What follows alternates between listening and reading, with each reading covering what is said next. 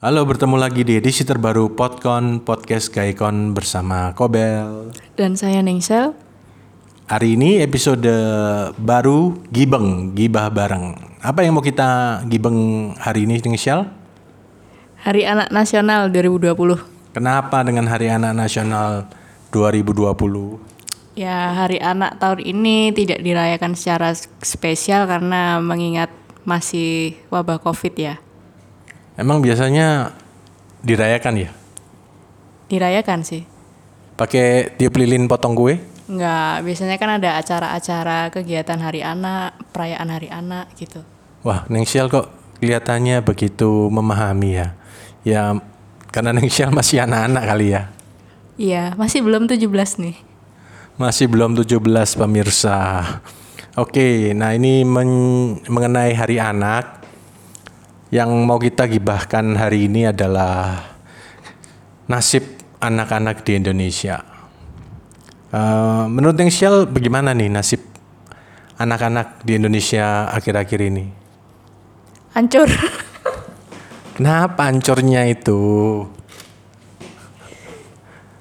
Sampai Nengsial tidak bisa berkata-kata. Nah, jadi begini para pemirsa, kalau menurut Kobel sendiri anak di Indonesia ini sebenarnya sedang mengalami banyak permasalahan ya. Mulai dari ya banyak di di banyak hal lah, di banyak sisi. Eh, beberapa di antaranya salah satunya karena tuntutan zaman mencari rupiah semakin susah, banyak orang tua yang kedua-duanya harus bekerja. Sehingga anak mereka kalau boleh dibilang itu jadinya jadi anaknya pembantu atau anaknya suster. Nah, ini kan dampaknya bisa banyak ini. Ya salah satunya yang pertama yaitu malah lebih dekat dengan ART atau susternya dibanding orang tuanya. Dan juga ada kemungkinan bisa terjadi hal-hal yang tidak diinginkan seperti misalnya pelecehan atau tindak kekerasan yang dilakukan mulai dari ART itu sendiri, suster atau mungkin supirnya atau bahkan orang lain. Nah, kalau dari Nengsial kira-kira apalagi nih permasalahan yang dihadapin anak di Indonesia sekarang?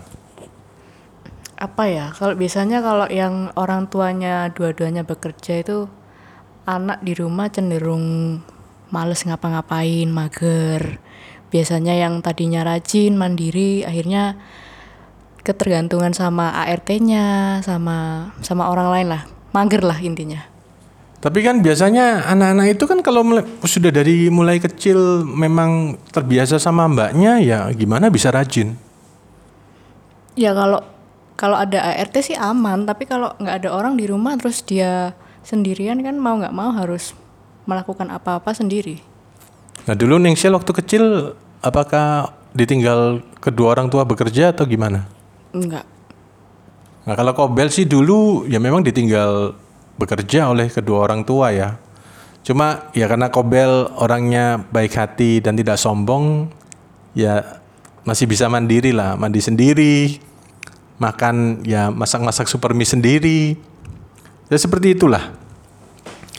Dan selain itu, selain menghadapi situasi yang demikian di rumah, ternyata di sekolah juga kelihatannya banyak juga hal eh, masalah yang dihadapin oleh anak kita. Salah satunya yang menurut Kobel yang cukup penting adalah mereka sering dibully, bisa menjadi korban perundungan di sekolah. Ya baik dari temennya ataupun dari gurunya. Kalau Nengsial gimana? Pernah dibully nggak dulu waktu sekolah? Pernah, pernah. Karena dulu satu sekolah kan Madura semua. Jadi aku yang bukan Madura yang dibully. Loh, bukan Madura. Tak pikir sampean ini telur lemak. Wah, untuk edisi Gibeng kali ini Nengsial sampai tidak bisa berkata-kata. Teruskan, teruskan. Gimana, gimana? Bentuk bulinya itu kayak gimana? Perlu nggak ini? Loh ya, ceritakan sedikit kepada para pendengar dong. Dibulinya apa ya? Ya biasanya kalau komunikasi sama temen itu, hmm, karena aku dulu waktu itu nggak tahu bahasa Madura tuh kayak apa, terus lama-lama aku kepo sama mereka yang mereka omongin, terus lama-lama aku pengen tahu kan sama mereka. Ya udah, diomongin aja bahasa Madura biar biar saya nggak ngerti gitu. Nah saya semakin nggak ngerti apa yang diomongin karena emang nggak dikasih tahu, akhirnya dibully lah itu. Semakin nggak ngerti semakin kepo ya. Ya semakin nggak ngerti semakin kepo. Ya itu salah satunya. Salah duanya juga betapa pelajaran yang ada di sekolah ini sudah jam belajarnya panjang, pulang rumah masih harus dibebani oleh les tambahan dan PR. Ya, jadi istilahnya kayak anak ini tidak bisa menikmati masa kanak-kanaknya dengan bermain atau melakukan hal lain yang menyenangkan. Nah, selain itu kita juga melihat kenyataan bahwa banyak anak ini yang masih harus bekerja ya di jalanan, baik menjadi penjual asongan, pengamen, atau bahkan pengemis. Nah, kadang-kadang yang bikin miris ini kan ini bukan kemauan mereka sendiri, tapi mereka dimanfaatkan oleh orang-orang lain. Nah, Nengsiel kalau misalnya ketemu pengemis anak di jalan, biasanya Nengsiel kasih apa enggak? Enggak, Kenapa? males aja. Anda ini sungguh tak berperi kemanusiaan ini namanya. Ya itulah kenyataan yang ada. Nah selain itu juga seperti misalnya kasus pedofilia yang barusan terjadi. Ya betapa sampai ratusan korban anak itu dilecehkan oleh si bule yang akhirnya gantung diri ini. Nah ini kan menunjukkan kurang sekali perlindungan kepada anak. Padahal anak ini adalah masa depan bangsa. Nah seharusnya kan negara hadir ya dalam melindungi anak. Terus kenapa kok? Kalau menurut Kobel negara ini gagal. Kalau menurut Nengshel gimana? Gagal dan hancur. Tapi kan ada KPAI. KPAI cuman formalitas aja tapi prakteknya nol. Ya seperti yang kasus salah satu komisionernya si Ibu Siti yang malah membuat statement kontroversial ya tentang sperma super dan berenang itu bisa bikin hamil yang akhirnya jadi tertawaan seluruh dunia. Kalau menurut Kobel sendiri KPAI ini kalau kalau bisa sih ya dibubarkan saja lah. Karena memang entah apa yang dikerjakan tapi anggarannya ya lumayan. Ya bisa sampai puluhan hingga ratusan miliar setiap setiap tahunnya. Padahal semua berharap supaya Indonesia ini maju. Tapi kan maju ini pasti yang me- meneruskan itu adalah generasi di bawah kita. Ya anak-anak kita atau bahkan cucu. Kalau anak kalau anak Indonesia tidak mempunyai masa depan, mau jadi apa nanti Indonesia di beberapa tahun yang ke depannya lagi? Nah, lalu yang sering beredar di masyarakat adalah paradigma bahwa banyak anak banyak rezeki. Betul, Neng? Betul. Tapi Ningsiel cuma anak tunggal nih. Apa tidak ini tidak ingin menanyakan kepada papa dan mama untuk adik baru? Enggak, enggak. Enggak mau. Kan banyak rezeki. Dulu, zaman dulu, zaman sekarang enggak deh. Kalau dulu, kenapa kok bisa zaman dulu banyak anak banyak rezeki, zaman sekarang enggak? Ya kan beda zaman, beda kebutuhan. Maksudnya, maksudnya? Ya kan kalau zaman sekarang kan sekolah susah, pusing, mana nanti sistemnya sistem zonasi kan pusing. Ya kalau pusing ya minum obat sakit kepala dong. Oskadon. Nah ini iklan, nggak boleh disensor ini, sensor ini. Ya benar sih, memang kalau dulu paradigma banyak anak banyak rezeki itu karena diharapkan dengan banyak anak keluarga itu akan punya banyak tenaga kerja gratis untuk mengolah sawah, untuk menjaga toko, untuk mengembalakan ternak. Jadi tidak perlu repot-repot mencari tenaga dari luar. Tapi sering perkembangan zaman, ya memang benar seperti tadi yang Neng Shell bilang.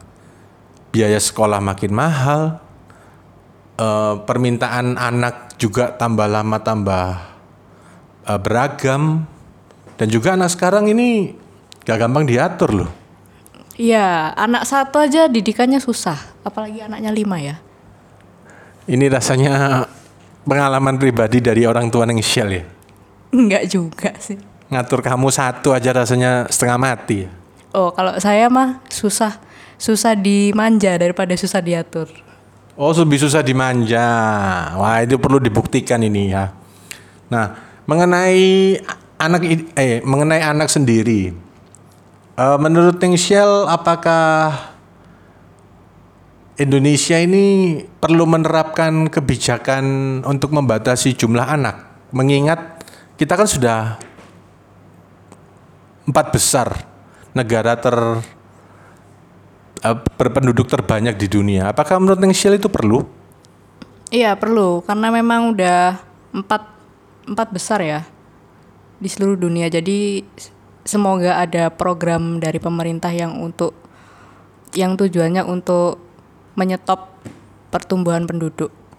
Loh kan sudah ada KB, Keluarga bobrok. keluarga berencana. ya, tapi kenyataannya KB nggak berjalan dengan baik. Karena manusia berencana. Tuhan yang menentukan. Nah, apalagi kalau malam-malam ya. Jadi, jadi memang pemerintah sudah berusaha mel- melalui program keluarga berencana. Tapi ya ya ya entah kenapa ya tetap pertumbuhan Indonesia per- pertumbuhan penduduk Indonesia ini tetap tancap gas gaspol remblong ini namanya ya. Nah, mengenai program tentang eh, perencanaan anak ini di Cina sendiri pernah menerapkan program ini satu anak cukup yang dimulai pada masa pemerintahan Presiden Deng Xiaoping. Tapi tahun 2015 program ini malah di stop karena ternyata tingkat kesuburan masyarakat di sana itu akhirnya sangat rendah. Mereka akhirnya malas memiliki anak. Demikian pula di Jepang. Di Jepang itu tingkat kematian per tahunnya itu lebih tinggi daripada tingkat kelahiran baru. Hingga pemerintah mengambil kebijakan untuk memberikan kemudahan dan fasilitas bagi eh, para ibu-ibu yang ingin hamil. Para jomblo-jomblo pun diberi kemudahan untuk segera menikah. Enak kali ya kalau dibikin di sini kayak gitu ya. Iya, enak. Langsung nggak pakai tuh namanya aplikasi Tinder Tinder nggak pakai tuh. Langsung nikah semua. Nggak perlu aplikasi Tinder karena aplikasi Tinder bukan untuk menikah tapi untuk Zina.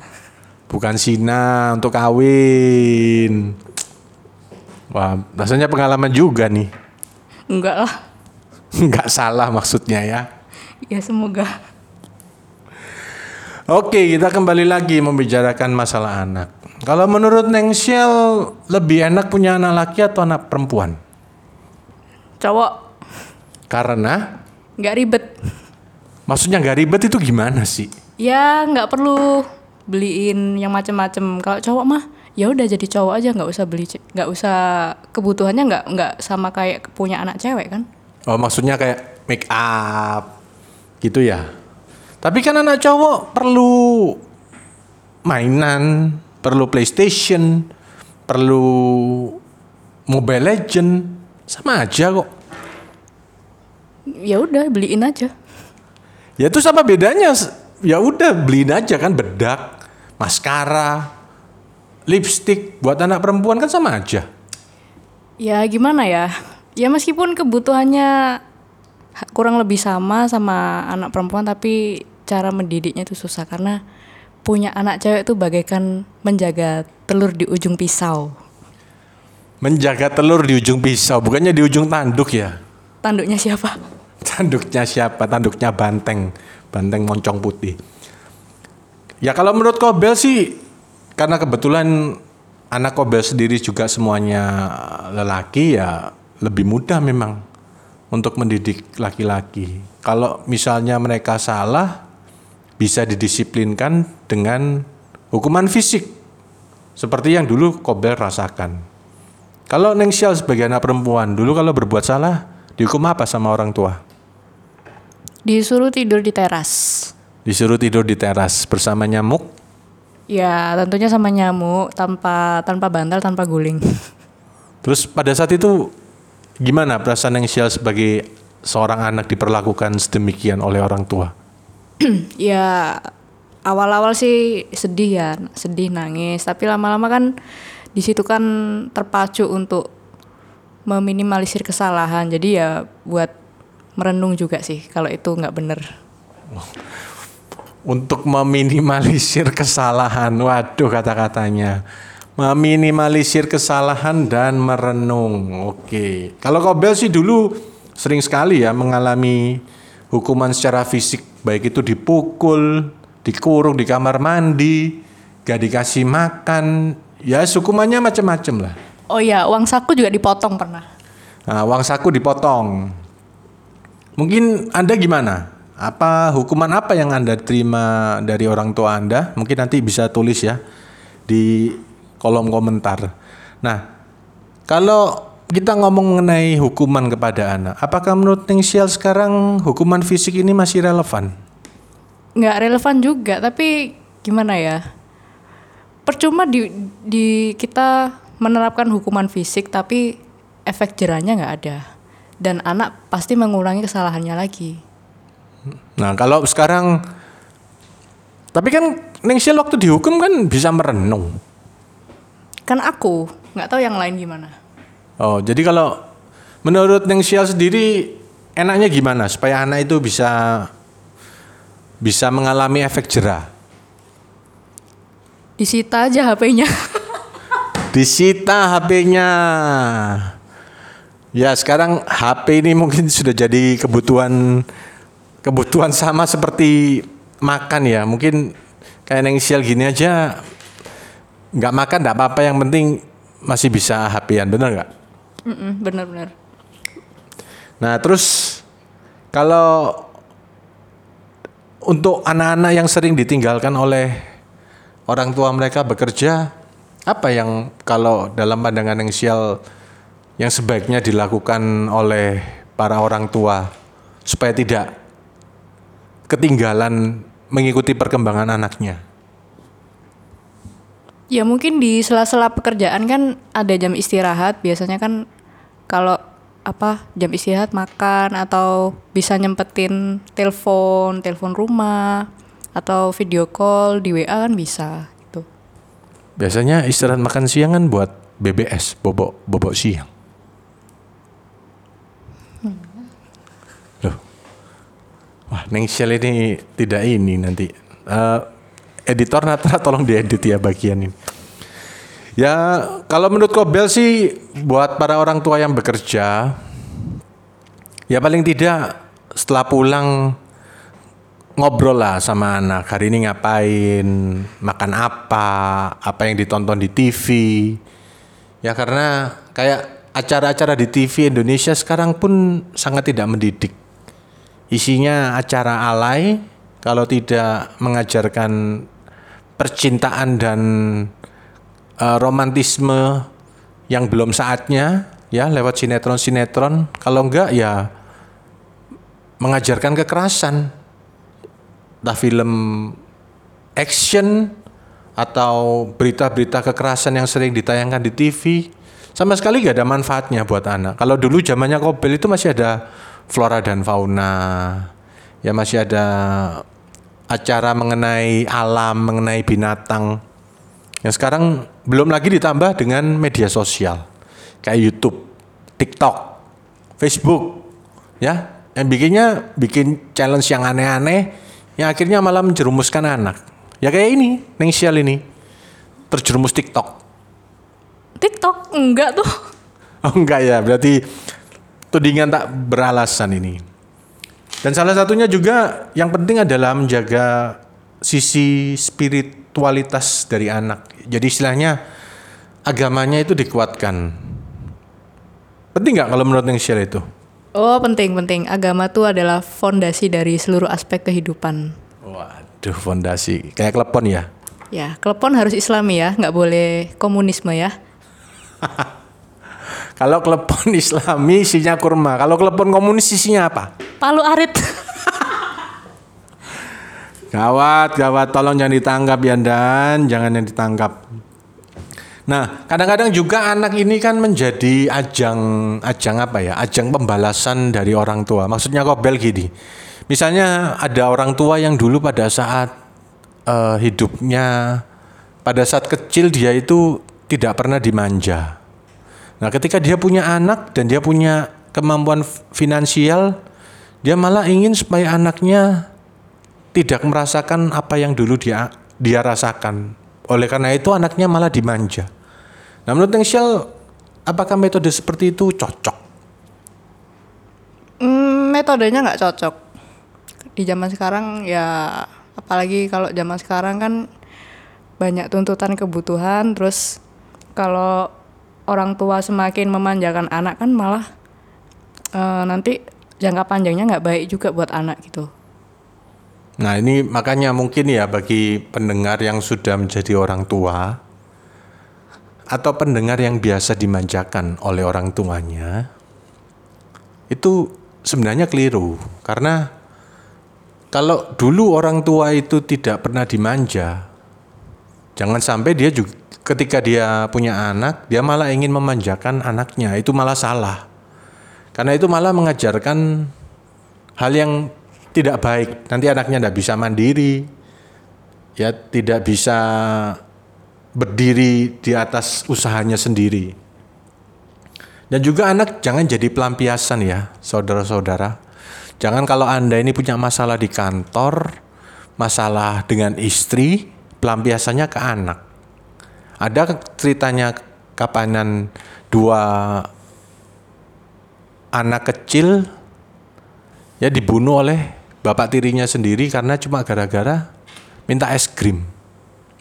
Nah, itu kan sangat tidak berperi kemanusiaan. Kalau bagi Kobel sendiri anak ini kayak jari jari jari yang kita potong kita tanam di dalam pot terus dia tumbuh menjadi seorang manusia. Jadi dia itu adalah bagian dari dari dari dari tubuh kita, dari jiwa kita. Untuk orang yang bercerai aja sebutannya mantan istri, tapi nggak ada yang istilahnya mantan anak. Ya jadi itu, itu yang eh, kesimpulan yang bisa Kobel berikan. Mungkin yang Shell ingin menambahkan sedikit, katanya ada cerita soal pernikahan dini di Madura. Perlu diceritain juga nggak sih Ya perlu dong. Ini kan sebagai salah satu bentuk eksploitasi pada anak. Iya eksploitasi tapi gimana ya tidak sudah menjadi tradisi sih di, di situ di Madura situ Tradisinya seperti apa? Coba diceritakan terlebih dahulu. tradisinya ya pengalaman aja sih waktu SMP ada temen cowok ya mungkin sudah dianggap remaja atau sudah dianggap dewasa akhirnya nggak sampai selesai sekolah nggak sampai nggak sampai kelas 3 maksudnya. Baru kelas 1 atau kelas 2 udah dijodohin sama orang tuanya. Disuruh menikah. iya. Tapi kan enak menikah. ya tapi kan sama aja paksaan. Oh jadi intinya adalah di pemaksaan untuk menikah. Ya jadi buat ini pesan juga dari Kobel dan Nengsial bagi para orang tua di sana. Jangan mencoba untuk menjadikan anak Anda sesuai dengan apa yang Anda inginkan. Ya sebenarnya anak ini bisa mencari jalannya sendiri. Kalau kita misalnya mau kita perumpamaan ya, anak binatang saja kalau dibiarkan itu toh mereka juga bisa mandiri. Apalagi anak manusia yang dilengkapi oleh akal budi dan kepintaran. Ya jadi janganlah ya kita ini para orang tua mau menjadikan anak menjadi eh, bentuk yang kita mau. Nanti anak itu jadinya tertekan. Anak jadinya dia tidak bisa menjadi dirinya sendiri dan itu tidak baik buat perkembangan mental. Iya betul. Tapi gimana ya? Tapi di Madura hal yang seperti itu kan sudah biasa. Cuman untuk mengurangi kejadian seperti itu lagi kan susah. Apalagi kan KPAI kan nggak nggak menyentuh seperti itu. Nah ini jadinya kebu apa budaya yang memaksa. Ini juga salah satu bentuk penjajahan sih sebenarnya terhadap kemerdekaan anak. Ya mereka tidak bisa menentukan masa depannya, harus mengikuti adat istiadat, harus mengikuti keinginan orang tua supaya tidak membuat malu keluarga ya. Seperti itu ya. Ya jadi apa ya yang tadinya masa-masa puber dinikmati sama teman-teman akhirnya Main Tinder. nggak zaman dulu nggak ada Tinder. Oh zaman dulu nggak ada Tinder. Zaman dulu apa ya Friendster ya? Zaman dulu Friendster ya itu sudah sudah lama sekali. Ya itu. Jadi nggak tahu dunia luar apa yang terjadi di luar di kehidupan luar tuh nggak tahu. Karena perjodohan itulah. Jadi yang dipikirkan rumah tangga, cari duit, nggak mikir mau masa depan mau ke mana, habis lanjut sekolah mau putus sekolah mau kerja apa.